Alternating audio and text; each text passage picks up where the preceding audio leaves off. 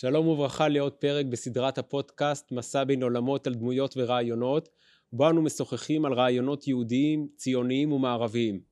בשיחות אלו אנחנו מדברים עם האדם שאיתנו, מה מניע אותו ומה הופך אותו להיות מישהו כיום. הפרק, יש לי את הכבוד לארח את הדוקטור למשפטים, הרב חיים שיין, שלום לך. שלום, שלום. אז uh, אתה מרבה ככה uh, uh, לכתוב ולהתבטא בפורומים שונים, אם זה בתקשורת, בעיתונות, ואתה ככה מרבה להצביע על זה שבשנתיים האחרונות מדינת ישראל נמצאת בעיצומו של משבר uh, פוליטי מתמשך, uh, מהחריגים יש לציין בעולם המערבי, ואתה תולה את זה לא בשם כזה או אחר, אלא אתה אומר, זה משקף משהו הרבה יותר עמוק, זה משקף משבר זהותי שהחברה בישראל נמצאת בו. כן, אני אה, לצערי כבר מספר שנים אני מרגיש שקורה משהו בחברה הישראלית. יש זרמים תת-קרקעיים חזקים מאוד, איזה סוג של מאבק בין מדינת ישראל כמדינה יהודית ובין מדינת ישראל כמדינת כל אזרחיה. ב-2007 פרסמתי ספר שנקרא מדינת היהודים שלב הסיכומים הרב עובדיה יוסף והנשיא אהרון ברק. בספר הזה אני צפיתי את מה שקורה כעת. כשהרב עובדיה מבחינתי סימל את רעיון המדינה היהודית ואהרון ברק סימל את מדינת כל אזרחיה. ואני צפיתי שהמאבק הזה יקרה והמאבק הזה קורה כרגע. והוא מאוד מעניין אם אתה שואל אותי לאן זה הולך ולאן זה מוביל אני עדיין לא יכול להגיד לך אבל יש פה בעיה של זהות. גדל פה בארץ דור צעיר שמושפע ממה שקורה בתקשורת ממה שקורה באקדמיה שהוא מנותק מערכים יהודיים שהוא מנותק מהזהות היהודית שלו.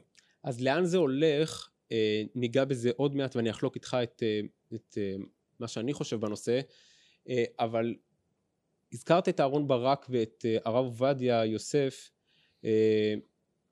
באיזה מובן שניהם מייצגים בעיניך את, ה, את ההפך כל אחד עם דרכי הפעולה שלו? הייתי שמח אם, אם אתה היית יותר מגדיר אה, כל אחד אה, את המקום שלו. זאת אומרת הרב עובדיה עשה את ה... המחנה של הרב עובדיה אם נקרא לזה ככה טוען הכל הלכה, המחנה של אה, אהרון ברק אם נקרא לזה ככה אומר אה, הכל משפט. נכון. אה, הרב עובדיה יוסף מבחינתי על פי המחקר שעשיתי הוא אחד הרבנים החרדיים במאה העשרים שהראייה שלו היא ראייה של כלל ישראל.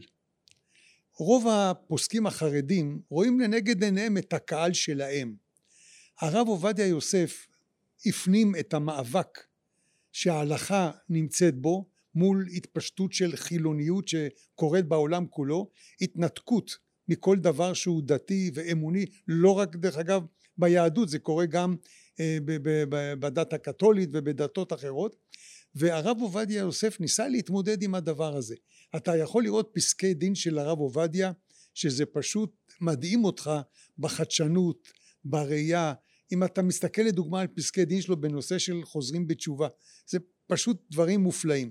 כלומר הרב עובדיה יוסף הבין שיש פה מאבק ובמאבק הזה צריך לקחת את ההלכה ולראות אותה כמי שיכולה ואמורה לפתור את ההתמודדות הזאת ולתת תשובות.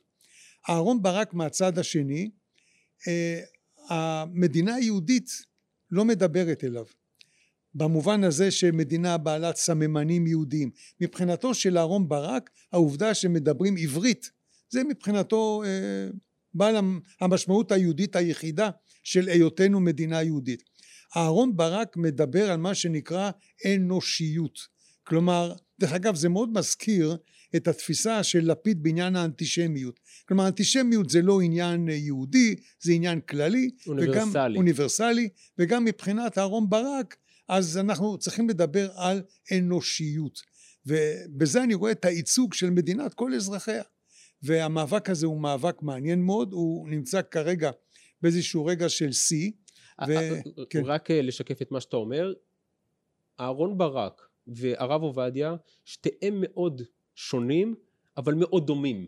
נכון, זאת נכון. אומרת, הם מאוד דומים בזה שדרכי הפעולה שלהם, הם ראו את התפקיד שלהם, את הפרשנות ההלכתית מצד אחד ואת הפרשנות המשפטית מהצד השני, נכון, הם ראו את זה כדרך אה, אה, בלכונן את החברה הישראלית.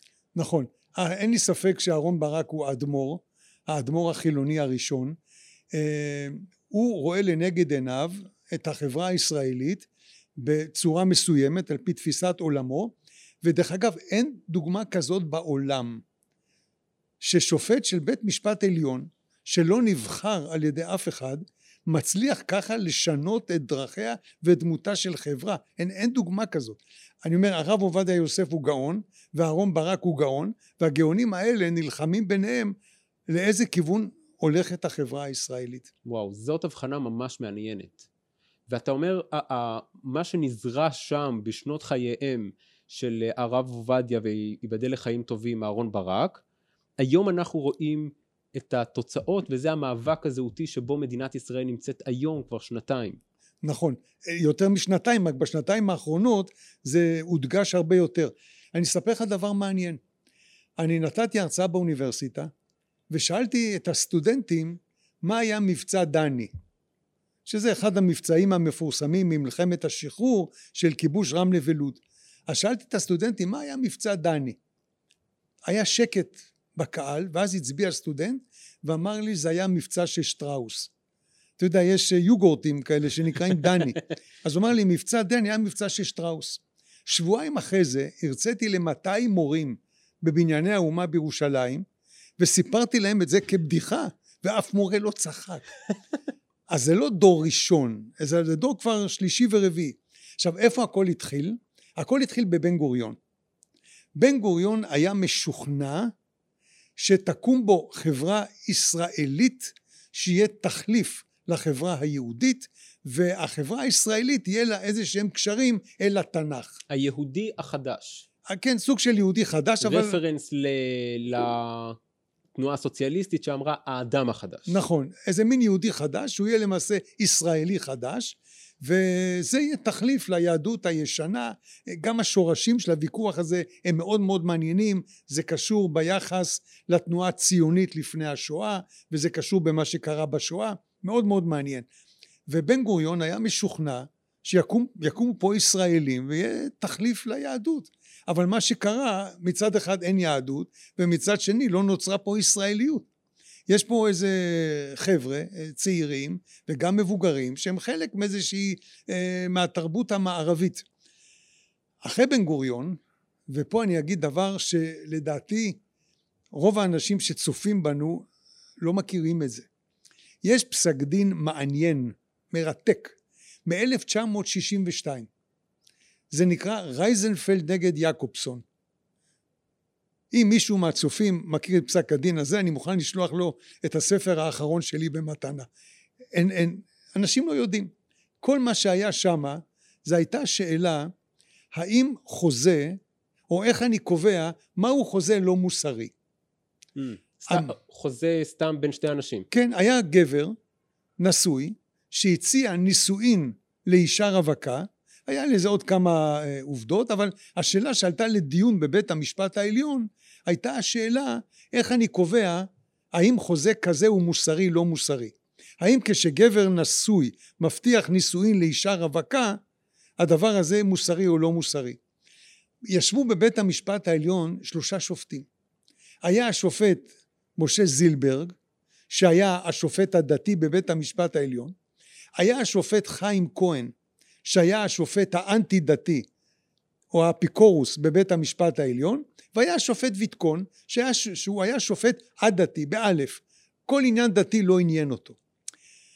גם השופט זילברג וגם השופט כהן פסקו שבישראל כשמדובר בענייני אישות בדיני משפחה צריך לקבוע את שאלת המוסריות על פי מה שמקובל בחברה היהודית בא השופט ויתקון ואומר אזרחי מדינת ישראל לא מעניין אותם מה אומרת ההלכה ומה אומר המשפט העברי אזרחי מדינת ישראל רואים את עצמם כחלק מהתרבות המערבית האוניברסלית והתפקיד של בית המשפט העליון זה לייצג את הערכים של הציבור המתקדם והנאור. עכשיו מי זה, היה לי פעם ויכוח עם אהרון ברק מי זה הציבור המתקדם והנאור? כי אהרון ברק לקח את, ה, את המילים האלה וזה היה למעשה הדגל שלו. אז uh, היה איזשהו ויכוח ואז uh, טענתי שהציבור המתקדם והנאור זה מי שגר ברחביה, קורא את עיתון, עיתון הארץ והולך לעבוד בבית המשפט העליון. כלומר השופט ברק מבלי שנבחר הצליח לשנות את דמותה של חברה שלמה. ובמובן הזה זה אתה אומר זה דומה לרב עובדיה שבאמצעות הפסקי, פסקי ההלכה ב- לא רק פסקי הלכה גם השיעורים הפעילות, שלו הפעילות שלו. המהפכה הרוחנית. נכון המהפכה הרוחנית של הרב עובדיה שהרי יש כאלה שלא אוהבים את זה זה לא מתאים להם. אז הם אומרים הרב עובדיה זה ישראל השנייה ואהרון ברק זה ישראל הראשונה. והטרגדיה היא וזה מה שכל כך מעורר בי אה, כעס זה העובדה שאנשי הימין השתכנעו שהאליטה הישראלית ההגמונית היא ישראל הראשונה שנמצאת בבית המשפט העליון בתרבות ובאקדמיה ואנשי הימין הם בסך הכל ישראל השנייה. קבוצה של צ'חצ'חים בבונים משתטחי קברים ומנשקי מזוזות. והטרגדיה היא שיש כל כך הרבה אנשים ימניים שבאמת השתכנעו שהם כאלה במקום להיאבק, במקום לתת ביטוי לדעות שלהם, אז הם הסכימו עם ההגדרות האלה, והמחיר החברתי הוא מחיר כבד. וחלק מהמחיר החברתי זה באמת אה, מה שהתחלת להצביע עליו, וזה הקואליציה הנוכחית. הקואליציה, הקואליציה הנוכחית היא, אה, היא שילוב מעניין בין אה, אנשים בעלי אינטרסים אישיים שלא מעניין אותם לא ערכים ולא דרך ולא חזון כי אין להם דרך ואין להם חזון. אם צריך אז הם ימין ואם לא צריך הם שמאל ואם צריך אז הם גם מרכז. וקבוצה שמאלנית שיש לה תפיסת ערכים שלה כן. שהיא למעשה מובילה. היא למעשה מובילה. אז זה נראה שכאילו יש פה שילוב בין ימין ושמאל אבל אתה רואה שאין פה שום ספק. יש פה ממשלת שמאל. כל שר עושה במשרד שלו ככל העולה על רוחו אה, ראש הממשלה למעשה לא שולט בממשלה שלו ויש לזה מחיר. זה, זה יותר מזה התחלת לנגוע לפני זה על האוניברסליות של אה, לפיד ביחס שלו לאנטישמיות ובהשקפת עולם שלו והמאבק בסוף זה לא בין ימין ושמאל המאבק הוא בין היהודים לבין הישראלים, כמו נכון. ששמעון פרס הגדיר את זה ב-96. נכון. ב-1996, בסוף הבחירות, הייתה אמירה מאוד מעניינת של פרס, שהיהודים ניצחו את הישראלים. נכון. מאוד מעניין. ז, זאת הבחנה, נכון. הבחנה מעניינת. בבחירות האלה, מה שקרה, בגלל ההתנהלות של מפלגות ימין במרכאות, הישראלים ניצחו את היהודים. נכון. והשאלה היא, לאן זה מוביל? זהו. התחלנו לנגוע בשאלה הזאת לאן זה מוביל. ואני אגיד לך, אה, לפני אה, כמה פרקים היה פה דוקטור מרדכי קדר. והוא אמר משהו ממש מעניין. בלבנון המדינה הרי קמה כמדינה נוצרית ובגלל שהנוצרים בינם לבין עצמם לא הסתדרו הם פשוט מעצמם הביאו לחיזבאללה את המקום שלהם אה, בקואליציה עד אז עד השנים האחרונות חיזבאללה לא היה חלק מהקואליציה והתייחסו אליו כאל ארגון טרור. היום חיזבאללה הוא חלק מממשלת לבנון והיחס אליו הוא, הוא היחס, ללב, היחס לכל הפעולות של חיזבאללה זה, זה יחס כאל מדינה ריבונית שעושה את הפעולות וההבחנה שלו הייתה שישראל צועדת ללבנוניז, ללבנוניזציה כי ברגע שהמרכיב ההומוגני לא מסתדר בינו לבין עצמו, השדרה מתפרקת, החברה מתפרקת. זאת, זה התהליך. אה, אני לא מסכים איתו. אה, אני הרבה יותר אופטימי. אם אתה מכיר ומזהה את החברה הישראלית, אני טוען שרוב עצום מקרב הישראלים מחובר ליהדות שלו. אבל הנה, לא הסתדרו. מה זאת אומרת לא הסתדרו? היהודים מחוברים ליהדות שלהם. אז זה נכון שיש להם טענות כלפי החרדים וטענות כלפי הדתיים וטענות לגבי כשרות ולגבי גיור אבל אני אומר לך היהודים בשורש נשמתם אצל כל אחד מהם יש נקודה יהודית הבעיה היא מה שקורה פה ההשפעה של התקשורת או האווירה שהתקשורת יוצרת אם אתה בן אדם שאתה נמצא מחוץ אם אתה יושב על איזשהו כוכב ורואה את מה שקורה בישראל אתה מקבל את הרושם שפה כל הזמן האנשים הולכים אה, יד בגרון, איש יד בגרון רעהו והם נמצאים כולם באיזה מלחמה מתמשכת. זה לא נכון. רוב החברה הישראלית היא חברה שהיא אוהבת את המדינה מחוברת לירושלים כולה מעריכים את המתיישבים ביהודה ושומרון. זה לא נכון. יש קבוצה קטנה רעשנית ששולטת בתקשורת והיא יוצרת את הרושם כאילו פה יש איזושהי מלחמת אחים. אין פה מלחמת אחים יש פה אחים. ואתה רואה את זה בצבא ואני רואה את זה בהרבה מקומות אני גר בעיר כמו רעננה. יש לנו הרבה חילונים ויש דתיים אני לא רואה מלחמות עולם. אז נכון פעם בשנה מתעורר ויכוח האם לעשות או לא לעשות מצעד גאווה. אבל לבוא ולהגיד שעל רקע הוויכוח של מצעד הגאווה החברה הישראלית הופכת להיות לבנון השנייה אני חושב שהוא טועה. כן, ברור שזה תהליך, אבל התהליך מתחיל בהבחנה שאתה עשית בהתחלה על השבר הזהותי שקיים. נכון, אז אני אומר, יש פה מאבק, אבל אני לא חושב שהמאבק הזה מוביל לאיזושהי מלחמת אחים, כי בסופו של דבר הטענה שלי שהיהודיות נמצאת בפנימיותו של כל אחד. ואני רואה את זה אצלנו בבית כנסת ברעננה אתה צריך לראות כמה פעמים בשנה באים ילדים אה, חילוניים ועושים בר מצווה ולפני כמה שבועות באה משפחה חילונית ופתאום גילו שהם בכלל כהנים כלומר הסבא לא סיפר לנכדים שהם בכלל כהנים אז זה, זה קורה אבל אני אומר אני מאוד מאוד אופטימי. עכשיו זה לא אומר שלא צריכים להתמודד. זה לא אומר שהיהדות לא צריכה לדעת לתת תשובות שעולות זה לא אומר שהציבור החרדי לא צריך להתמודד עם המציאות שמשתנה ואני גם חושב שהציבור מה שנקרא השמאלני מבין שיש פה בעיה ואני אומר ואני אומר את זה בכל מקום. הדבר שמדאיג אותי הוא שאם מדינת ישראל תהיה מדינת כל אזרחיה או כל לאומיה אנשים לא יהיו מוכנים למסור עליה את הנפש ואנחנו חיים בג'ונגל בסביבה מאוד מאוד מסוכנת. ואם אנשים יאבדו את המוטיבציה לשרת בצבא יש לנו בעיה.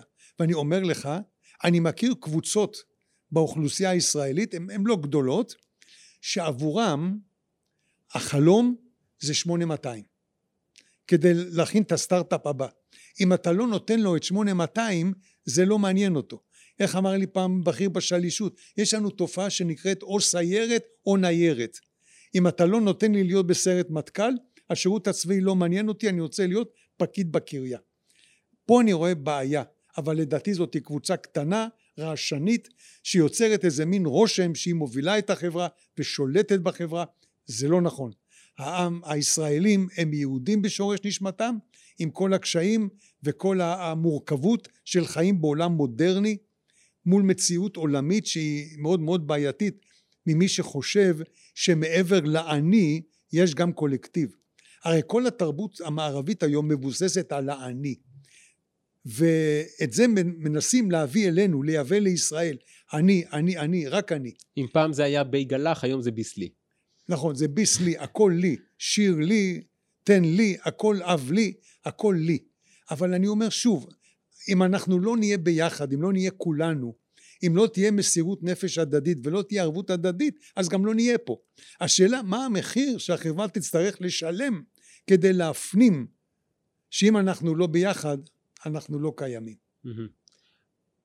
איך אנחנו באמת אה, אה, דואגים לאיזון הזה בין שני הכתבים שהצגת?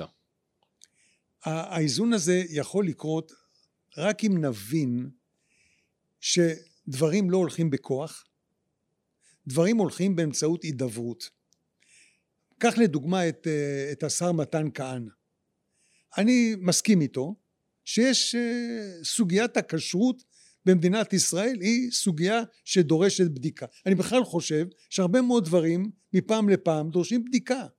אבל אתה לא יכול לבוא ולבוא ולהגיד אני עושה רפורמה בכשרות ואתה מספר לכולם שהוא סיפר את זה לליברמן וליברמן מאוד התרגש. אז כל, כל אחד מבין מה זה הרפורמה בכשרות, הרי הציבור לא מטומטם. במדינת ישראל חיים האנשים הכי חכמים בעולם. זה לא תמיד נראה בהקשר הפוליטי, אבל תדע לך, האנשים הכי חכמים בעולם חיים פה ואני תכף גם אסביר לך איך זה קרה. אז אני אומר, אתה רוצה לעשות רפורמה בכשרות? בסדר, בהידברות. תבוא, תדבר עם הרבנות, עם רבני ערים, ותראה מה אפשר לעשות כדי לשפר. אבל אם אתה רוצה לבוא בכוח ולקחת איתך את ליברמן ולשנות את מערך הכשרות, הדבר הזה לא יעבוד ורק יגרום נזק. אני אומר, אותו דבר בשאלת הגיור. אף אחד לא העלה על דעתו שיבוא יום שעשרה גויים יאחזו בכנף יהודי וירצו לעלות לציון. זכינו, לא היה דבר כזה בהיסטוריה. בהיסטוריה תמיד יהודים רצו להמיר את דתם. להמיר את דתם. פתאום אנשים רוצים להתגייר. אז אתה יכול לבוא ולהגיד זה לא מעניין אותי, יש לי אה, את הפוסקים לעניין הגיור, ואם הבן אדם שבא להתגייר אה, לא יקיים תרי"ג מצוות עכשיו ומיד, אני לא מגייר. שאלה מסובכת ומורכבת. אבל צריך לדבר, צריך לבדוק את זה. גם הציבור הדתי וגם הציבור החרדי צריך להבין שקורה פה משהו. יש פה ימים של עזרא ונחמיה בקנה מידה פי עשר, היסטורי. פי, היסטורי. אז אתה לא יכול, כשיש לך מציאות היסטורית כזאת, אתה לא יכול לבוא ולהגיד אה, אני לא זז, אני לא עושה כלום, אני כל הזמן במגננה. ולדעתי בציבור החרדי הבעיה שהם חשים כל הזמן מאוימים. וכשאתה כל הזמן חש מאוים, אתה כל הזמן מתקפל, מתכנס לתוך עצמך, והסיסמה היא כאשר יענו אותו, כן ירבה וכן יפרוץ. ואני לא מאמין, אני מאמין שצריך לדבר, צריך לנסות לשכנע, צריך להסביר, והעוצמה של היהדות זה ביכולת שלה להסביר. אגב רוחה, שהזכרתי לך, אני למדתי בארצות הברית, ופגשתי, היה לי מרצה לתיאולוגיה, כומר דני, קראו לו פרופסור ון דנברג, ויום אחד שוחחנו, והוא שאל אותי, אתם היהודים משוויצים שאתם העם הנבחר ואתם הכי חכמים בעולם, איך הגעתם למסקנה הזאת? אז אמרתי לו, קודם כל עובדתית זה נכון.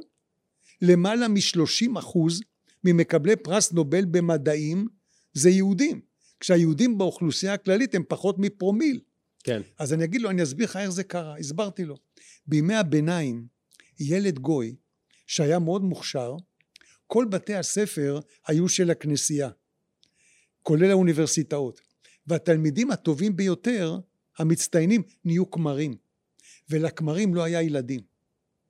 במשך מאות שנים כל הפוטנציאל הגנטי של הגויים הנוצרים בכלל לא התרבה. מה קרה אצל היהודים? הילד הכי מוכשר בישיבה או שהוא התחתן עם הבת של ראש הישיבה או עם הבת של הגביר ורק צריך היה לקיים מצוות פרו ורבו. לכל יהודי מוכשר היו בין שבעה לעשרה ילדים. במשך אלף שנה זה טור גיאומטרי לא נורמלי. הכומר הזה הפרופסור היה בהלם. אז הוא אומר לי אז איך אתה מסביר שיש גם כמה גויים מוכשרים? אמרתי לו, אמרתי לו זה בגלל הנישואי תערובת. אז... אגב, את הטענה הזאת, את התשובה הזאת אה, אמר פה בפודקאסט בפרק הראשון, כן. אה, ישראל אומן, חתן פרס נובל. 아, כן. שאלתי אותו את השאלה הזאת, איך, אה, איך אתה מסביר את האחוז הגבוה של היהודים? והוא אמר שהיהודים, יש גנטיקה, הוא אומר, זה לא politically correct לומר את זה, אבל הגנטיקה שבמשך הדורות העם היהודי העריך למידה, ו, ולמד ודחף את, ה, את הנוער ללמוד, נכון. זה פיתח גנום נכון, מחקר. אצל היהודים לדעת לקרוא ולכתוב היה בסיס. באומות העולם הכמורה לא רצתה שאנשים יהיו אה, בעלי ידע, העדיפו אותם אנאלפביתים כדי לשלוט בהם. אז אני אומר, האנשים הכי חכמים בעולם התכנסו פה, אה, וצריך לקוות שאפשר יהיה לשכנע ואפשר לדבר, ואני מבטיח לך שיש דרכים לשכנע ויש דרכים להידבר. בכוח שום דבר לא ילך, לא מצד זה ולא מהצד ההוא. אחד הדברים של ההידברות זה, ה... זה באמת הפודקאסט הזה שמזמין אנשים אה, לדבר ולשטוח את, ה... את ההשקפת עולם שלהם ולנסות להבין באמת. אה, הזכרת את, ה... את האקדמיה ואת התקשורת שהיא קבוצה אה, קטנה ורעשנית שהיא אה, אה, דוגלת במדינת כל אזרחיה. ואני רוצה לשאול אתה כ... כאקדמאי אה, אתה מרבה, אתה לא מסתיר את דעותיך, אתה איש ימין, אתה מתבטא בכל, בכל אה, נושא שעולה על הפרק, ואתה מרגיש שאתה משלם על זה מחיר? אה, במובן מסוים כן, אבל לא אכפת לי. באיזה מובן כן? במובן כן, מבחינת קידום באקדמיה. זאת אומרת שאם אתה נתפס באקדמיה כאיש ימין שמבטא דעות ימניות אז יכולה להיות לך בעיה בקידום לא שזה כל כך הפריע לי לאורך השנים כי אני תמיד דאגתי שאני אחזיק משרד עורכי דין שאני לא אצטרך להתפרנס מהאקדמיה שאף ראש מחלקה לא יגיד לי אה, שמע אתה אמרת דבר שהוא נשמע ימני מדי זה לא מתאים. אה, אם אתה תכתוב מאמר שהישראלים כובשים ביהודה ושומרון זה יתפרסם בהרווארד לא ריוויו. אם אתה תכתוב מאמר שעל פי ההסכמים מ-1922 ליהודים יש זכות פה על הארץ אפילו בעיתון הארץ לא יפרסמו את זה אז יש, יש מאבק באקדמיה. דרך אגב זה התחיל עוד ממש לפני הקמת המדינה ובשנים הראשונות היה ארגון שנקרא ברית שלום מגנס ואחרים שהם הובילו את, ה, את העניין הזה והאקדמיה בישראל היא אקדמיה שמאלנית היא אקדמיה פרוגרסיבית והדבר שמאוד מאוד מצער אותי רק אני אגיד, זה לא רק בישראל, זאת אומרת, כן, כן, תופעה עולמית. תופעה עולמית. כן, זה, זה תופעה, תופעה עולמית, אין ספק בזה, אבל אנחנו עם הנבחר, אז מותר לנו קצת אה, אה, להיות שונים מכולם. והדבר שהכי מפריע לי זה שיש פרופסורים חשובים שאני מכיר אותם, שאני יודע מה הדעות שלהם, והם אנשי ימין מובהקים, אבל הם לא מבטאים את הדעות שלהם. Hmm. אבל אה, איזה מרצה מהשמאל שמגיע חייל עם מדים ותגיד לו לצאת החוצה מהשיעור שלה הכל בסדר. אם אתה סטודנט ולא מזמן היה דיון בכנסת על אקדמיה וחופש הביטוי והופיעו שם הסטודנטים וסיפרו איזה צרות עושים להם כשמנסים להביא איזשהו מיצג או איזושהי עבודה שיש לה אוריינטציה ימנית אם אתה אה, תביא בבצלאל או במקום אחר אה, תמונה של נתניהו שם עם חבל מסביב לצוואר יגידו לך זה אומנות. אם אתה אה, תראה משהו מהכיוון השני אומרים לך זה הטפה. אז יש לנו אקדמיה שנשלטת על ידי רוחות של שמאל פרוגרסיבי וזה משפיע. ואני חושב שעם הדבר הזה צריך להתמודד. איך כש... מתמודדים? כשבא בן אדם ומקבל פרס ישראל שהוא תומך חרם ובא אה, היועץ המשפטי לממשלה ובית המשפט העליון ומסבירים שהבן אדם הזה צריך לקבל פרס ישראל כאשר הוא חלק מהחרם שמבקש לפגוע במוסדות להשכלה גבוהה בישראל שנשיא האקדמיה הישראלית למדעים הוא תומך ב-BDS אז צריך להתמודד.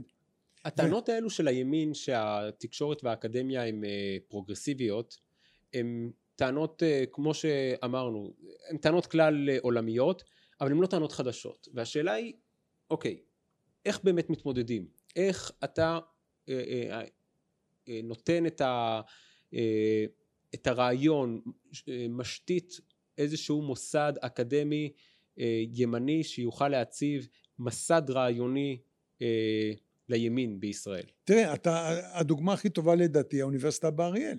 אוניברסיטת בר אילן עשתה עבודה מצוינת. לדעתי אוניברסיטת בר אילן היא מדשדשת. יש שם איזושהי בעיה שהתחילה מיד לאחר אה, רצח רבין ועד היום עוד לא התאוששו מה, מהבעייתיות הזאת. אז אה, אני אומר שוב צריך פשוט להיות מוכנים להתמודד. אז קודם כל אני שוב אומר זה להסביר ב' זה לא לפחד וג' ואת זה לא ראינו הרבה שנים זה נושא של משילות ימנית הימין לא יודע למשול. הימין הוא ממלכתי ואני מאשים בזה בן אדם אחד.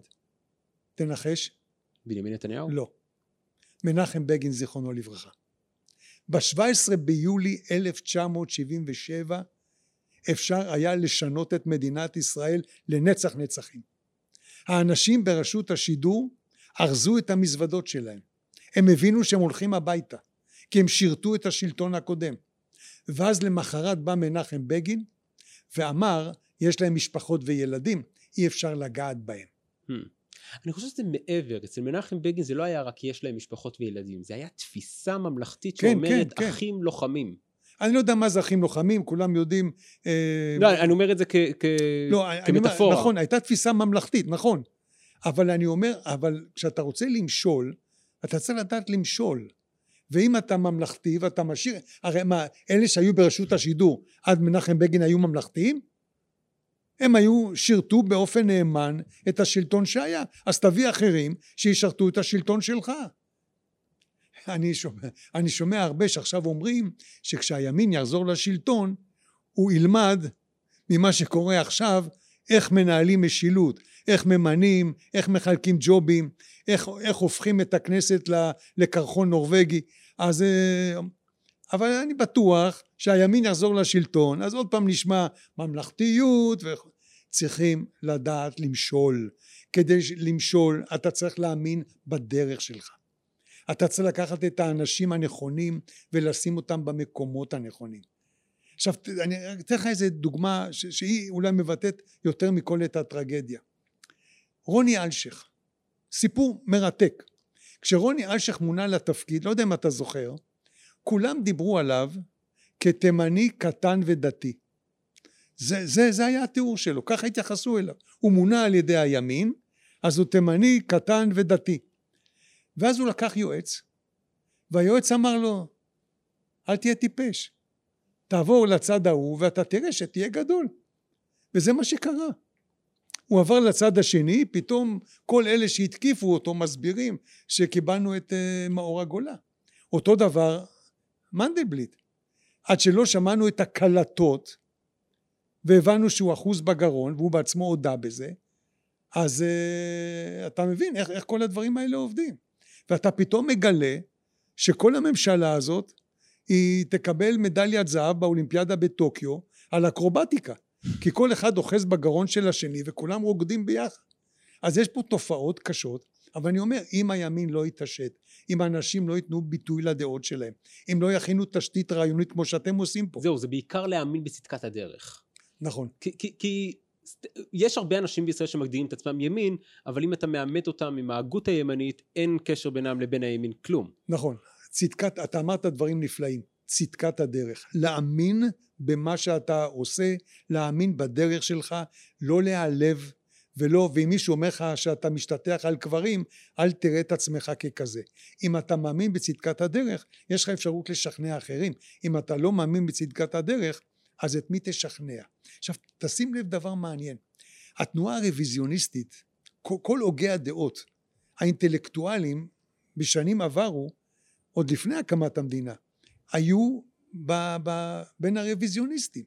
לא היה בשמאל מישהו שהתקרב לדרגתו האינטלקטואלית של זאב ז'בוטינסקי.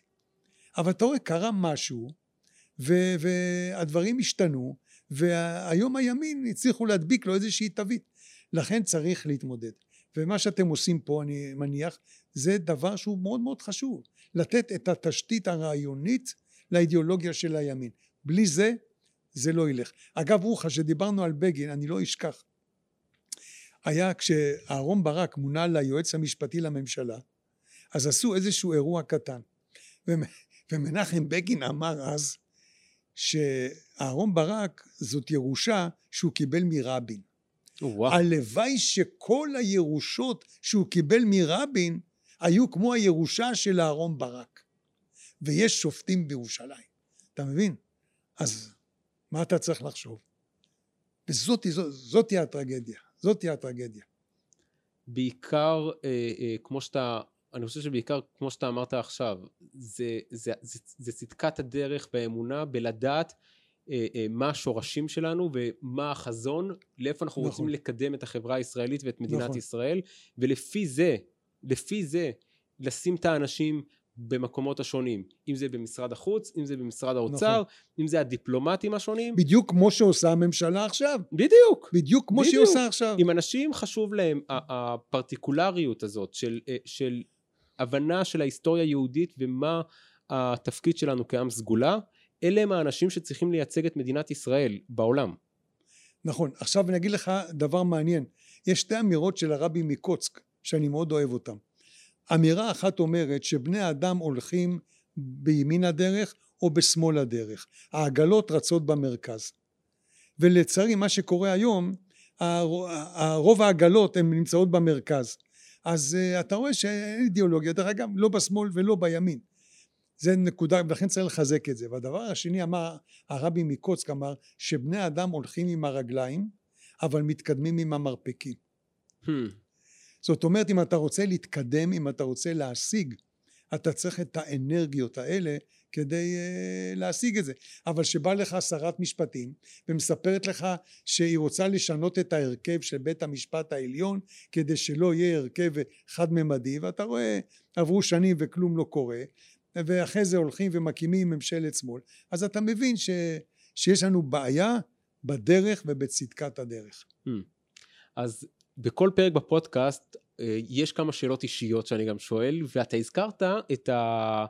את, את, את הצורך הזה בהסברה וצדקת הדרך, ואתה מרבה להתראיין, ואני רוצה לשאול אצלך, אישית, מאיפה מגיע המקום הזה של אה, לנסות לשנות? או. המקום הזה של אה, לנסות להקים פה משהו אחר. זו שאלה מאוד מעניינת, אבל אני אגיד לך שני דברים, או שתי, שתי תשובות. תשובה אחת, ב-1944 אימא שלי עמדה על הרמפה באושוויץ בירקנאו. אם היו אומרים לה שבעוד ארבע שנים תהיה ליהודים מדינה, היא הייתה אומרת עת הגאולה הגיעה. אבא שלי היה, זיכרונו לברכה, היה במצעד המוות מדכאו. אם היו אומרים לו ב-1945-44, אם היו אומרים לו שיבוא יום וליהודים יהיו טנקים והבן שלו, אני, יהיה קצין בשריון, הוא היה אומר, המשיח כבר כאן. אם היו אומרים לסבא שלי שיבוא יום והנינים שלו יוכלו להתפלל בקבר רחל ובמערת המכפלה, הוא היה אומר זה התגשמות חזון הנביאים מילה במילה. ואני אומר לכולם תיקחו את ספר זכריה ואת ספר עמוס וישעיהו וירמיהו ותצאו לטייל ברחבי ישראל ואתם תראו שכל הנביאים התנבאו לימים שלנו. ירושלים מלאה בזקנים וילדים משחקים ברחובות, איתי כרמים בהרי שומרון, על הר גבוה עלי לך מבשרת ציון הרימי בכוח קולך.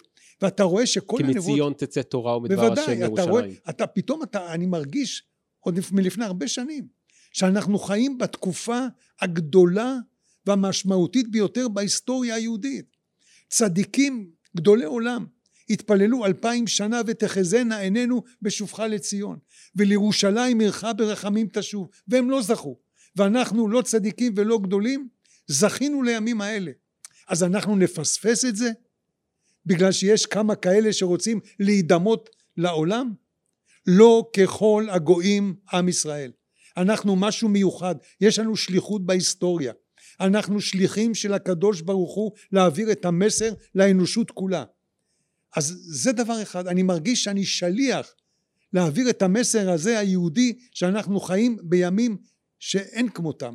אתה, אתה רואה את עצמך כחלק ממרוץ הלפיד. נכון, נכון. וההיסטוריה היהודית היא מרוץ לפידים שבכל דור ודור יש קבוצה אחרת שנושאת את הלפידים. לפני חמישים שנה אלה היו הקיבוצניקים. בלעדיהם לא היה פה כלום. אבל הם התעייפו והיום יש קבוצה אחרת. אז אני מרגיש את עצמי כמי שנושא את הלפיד. הדבר השני, במלחמת יום כיפור נפצעתי מאוד מאוד קשה, רבים מאוד מהחברים שלי בקורס קציני שריון נהרגו, כולל הטען קשר שהיה אצלי בטנק שקיבלנו פגיעה ישירה ואני נפצעתי קשה והוא נהרג. כולל דוד שלי. כן? ואני מרגיש שיש לי אחריות כלפיהם, כלפי הזיכרון שלהם, כלפי ההקרבה והקורבן שלהם. אני מרגיש חובה כי אני יודע שהם לא היו רוצים לראות את המדינה הזאת בצורה הזאת. הם לא היו רוצים לראות פה את המחלוקות האלה את הקטנוניות הזאת את השנאה הזאת שהתקשורת כל הזמן מלבה את המדורה הזאת מדורת שבט של שנאה שפתאום מרכזת את החברה הישראלית סביבה ואני מרגיש את עצמי שאני שליח שלהם אני שליח שלהם כדי לתקן את החברה, כדי להסביר לאנשים רבותיי תסתכלו אחורה מאין באתם ולאן אתם הולכים. עשרות אלפי חיילים מסרו את נפשם על מה? ואני אומר לכולם ממדינת ישראל תהיה מדינת כל אזרחיה עוד עשרים אלף צעירים ישראלים יעברו לגור בברלין על יד שער ברנדנבורג חבר שלי חזר עכשיו מפאלו אלטו בארצות הברית הנכדים שלו לומדים שם בבית ספר ציבורי והוא אמר לי שאפשר לנהל שם את הלימודים בעברית פעם קראו לזה יורדים, היום יש איזה שם יותר יפה שנקרא רילוקיישן. אז אני מרגיש את האחריות שלי. והדבר השלישי, הגננת אמרה עליי שאני טיפוס של מרדן ואני לא, סובל, ואני לא סובל אי צדק. ואני רואה פה את האי צדק, אני רואה פה את הצביעות, אני רואה פה את הציניות. מצד מי? מצד התקשורת, ולפעמים, הרבה הרבה פעמים, גם מצד בית המשפט, ששופטים נותנים ביטוי לדעות האישיות שלהם, ומפרשים את החוק לפי מה שמתאים להם, ו- וצביעות של פוליטיקאים. אז אני אומר, הדבר, הדברים האלה הם מזעזעים אותי, וזה נותן לי את המוטיבציה לנסות ולהתמודד, כי אני מאמין בנצח ישראל, אני מאמין שחזרנו הביתה אחרי אלפיים שנה כדי לבנות את הבית הלאומי שלנו. ואני אומר אנחנו חיים בימים נהדרים, אין כמו מדינת ישראל, אין בעולם דבר כזה. אין בעולם מדינה בת 73 שהגיעה להישגים כאלה, אין, אין בעולם. בהכל, יודע, ברפואה, במדע, שאתה, בפילוסופיה. במה שאתה רוצה. אתה יודע שבקוריאה לומדים תלמוד. בקוריאה הדרומית לומדים תלמוד כי הם הגיעו למסקנה שהיהודים חכמים בגלל התלמוד, בזכות התלמוד. אז אני אומר אנחנו, אנחנו יש לנו עיני בשר, יש לנו עיניים קטנות, אנחנו לא רואים את הרגעים הגדולים. ואני רואה שצריך להרחיב את האור, להוסיף אור, להאיר את עיני האנשים, להסביר להם באיזה ימים הם, הם חיים. ולהבין שיש משהו גדול מאיתנו ענק. מעבר למציאות החומרית שלנו נכון. כאן שאנחנו חיים סתם באזור גיאוגרפי. זה נכון. להבין שאנחנו אה, אה, בנקודה היסטורית נכון. שבה אבותינו חלמו ובו אנחנו נמצאים. נכון. אני חושב שאלה הם הימים הגדולים בהיסטוריה היהודית שזכינו לחיות בהם ואסור לנו לפספס את זה ולהוריד את זה ליום קטנות של חומרנות, של אני, של ניסיון להידמות לאומות העולם. דוקטור חיים שי, תודה רבה שבאת. תודה לך. בכבוד רב, באמת. תודה לך. את הפרק הזה, יחד עם שאר הפרקים, תוכלו למצוא ביוטיוב לצפייה ובכל אפליקציות השמע להאזנה. תודה רבה לקרן תקווה ישראל שפודקאסט זה מופק בחסותה ותודה לאהרון זיידמן ויעקב טוויטור שמקדישים מזמנם היקר לעריכת הפרקים ותודה גדולה לכם המאזינים על כל הפידבקים שאתם שולחים. אם יש לכם הצעות לשיפור או רעיונות לאורחים מעניינים צרו קשר בכתובת המייל שמעון רפאלי 5 שטרודלג'ימל.קום בדף הפייסבוק והטוויטר של פודקאסט מסע בין עולמות על דמויות ורעיונות. תוכלו גם להצטרף לערוץ הטלגרם כחברים בקבוצת הדיונים על הנאמר בפרקי הפודקאסט. שם גם תהיו הראשונים לקבל את הפרקים הערוכים. אתם מוזמנים לעשות מנוי לערוץ ולשתף עוד אנשים. נשמח אם תדרגו אותנו ותיתנו חמישה כוכבים, כך נוכל להגדיל את קהילת המאזינים.